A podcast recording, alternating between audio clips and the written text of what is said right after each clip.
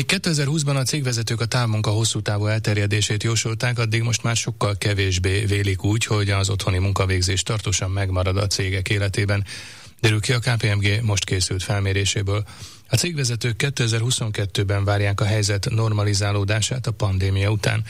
Sipos Ildikó kérdezte Rózsai Rezsőt, a KPMG Magyarország vezérigazgatóját az elmúlt egy év annak minden hullámával, ugye valahol egy, kettő, három vagy négy hullám is bekövetkezett most már, nagyon erős nyomot hagyott a cégvezetők gondolkodásán. És pont most itt a magyarországi harmadik hullámnak talán már a csúcsán néha furcsa is egy-egy várvezetői optimizmussal találkoznunk, de én azt gondolom, hogy azért az oltás megjelenésével most már hosszú távon optimistábbakká váltak a vállalatvezetők is. Mikor számítanak visszarendeződésre, vagy számítanak-e visszarendeződésre, tehát felkészülnek-e arra, vagy egyáltalán a terveik között szerepele az, hogy a pandémia előttihez hasonló lesz újra az élet, akár hogyha az irodába való visszatérést nézzük? Az, hogy a teljesen a régibe való visszarendeződés jönne vissza, szinte egyikőjük sem tartja most már valószínűnek. Közel a fele, 45 százalékuk azt gondolja, hogy 2022 előtt szinte biztos, hogy nem fog bekövetkezni az, hogy a normalitásba visszazökkenjen az életük. 30 százalékuk azt mondja, hogy ez még az idén meg fog történni, a maradék 25 százalék pedig azt mondja, hogy tartósan fog változni az ő üzleti életük, és az összes környezeti hatás, ami rájuk hat.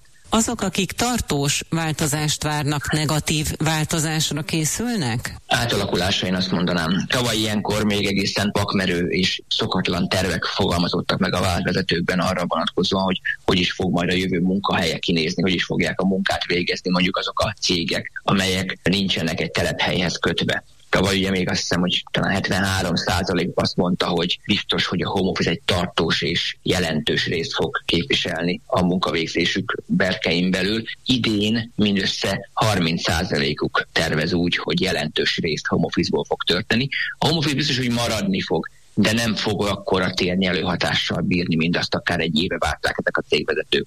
Hiszen látszik az, hogy az előnyei mellett és a pozitív oldalai mellett rendkívül sok kihívás elé is állítja. Nem csak a cégeket, hanem a munkai kultúrákat, és egyben a munkatársakat is. Van-e valami, amihez különösképpen kötik a normalitásba való visszatérést a cégvezetők? Hosszú távon csak az oltás, az a megfelelő átoltottság után gondolják azt, hogy valaha vissza fog rendeződni teljes mértékben az élet. Abba a kerékvágásba, ami egyébként, ahogy mondtam, az elején egy átalakult új világ lesz már. Mikor készült ez a felmérés, és hány vállalatvezetőt kérdezett meg a KPMG? Nagyon friss a felmérés, 2021. február-márciusában készült it magyar vonatkozása nincsen most, ez most csak egy 500-as mintán készült a világ 10 vezetőgazdaságának, vállalatvezetőinek a véleményét tükrözi. Milyen rizikókat azonosítottak a megkérdezett cégvezetők? Tavaly ilyenkor a felmérésünkben mutattunk rá arra, hogy a pandémia mennyire átalakította a vállalatvezetők rizikókkal kapcsolatos várakozásait. Ez most megint megváltozott. Nem meglepő módon a cyber security-nak a rizikója került az érre, hiszen ha belegondolunk abba, hogy az elmúlt egy évben hogy éltünk, hogy, hogy dolgoztunk, nyilvánvalóvá vált, hogy a maga az internetbiztonság, cyberbiztonság nagyon fontossá vált.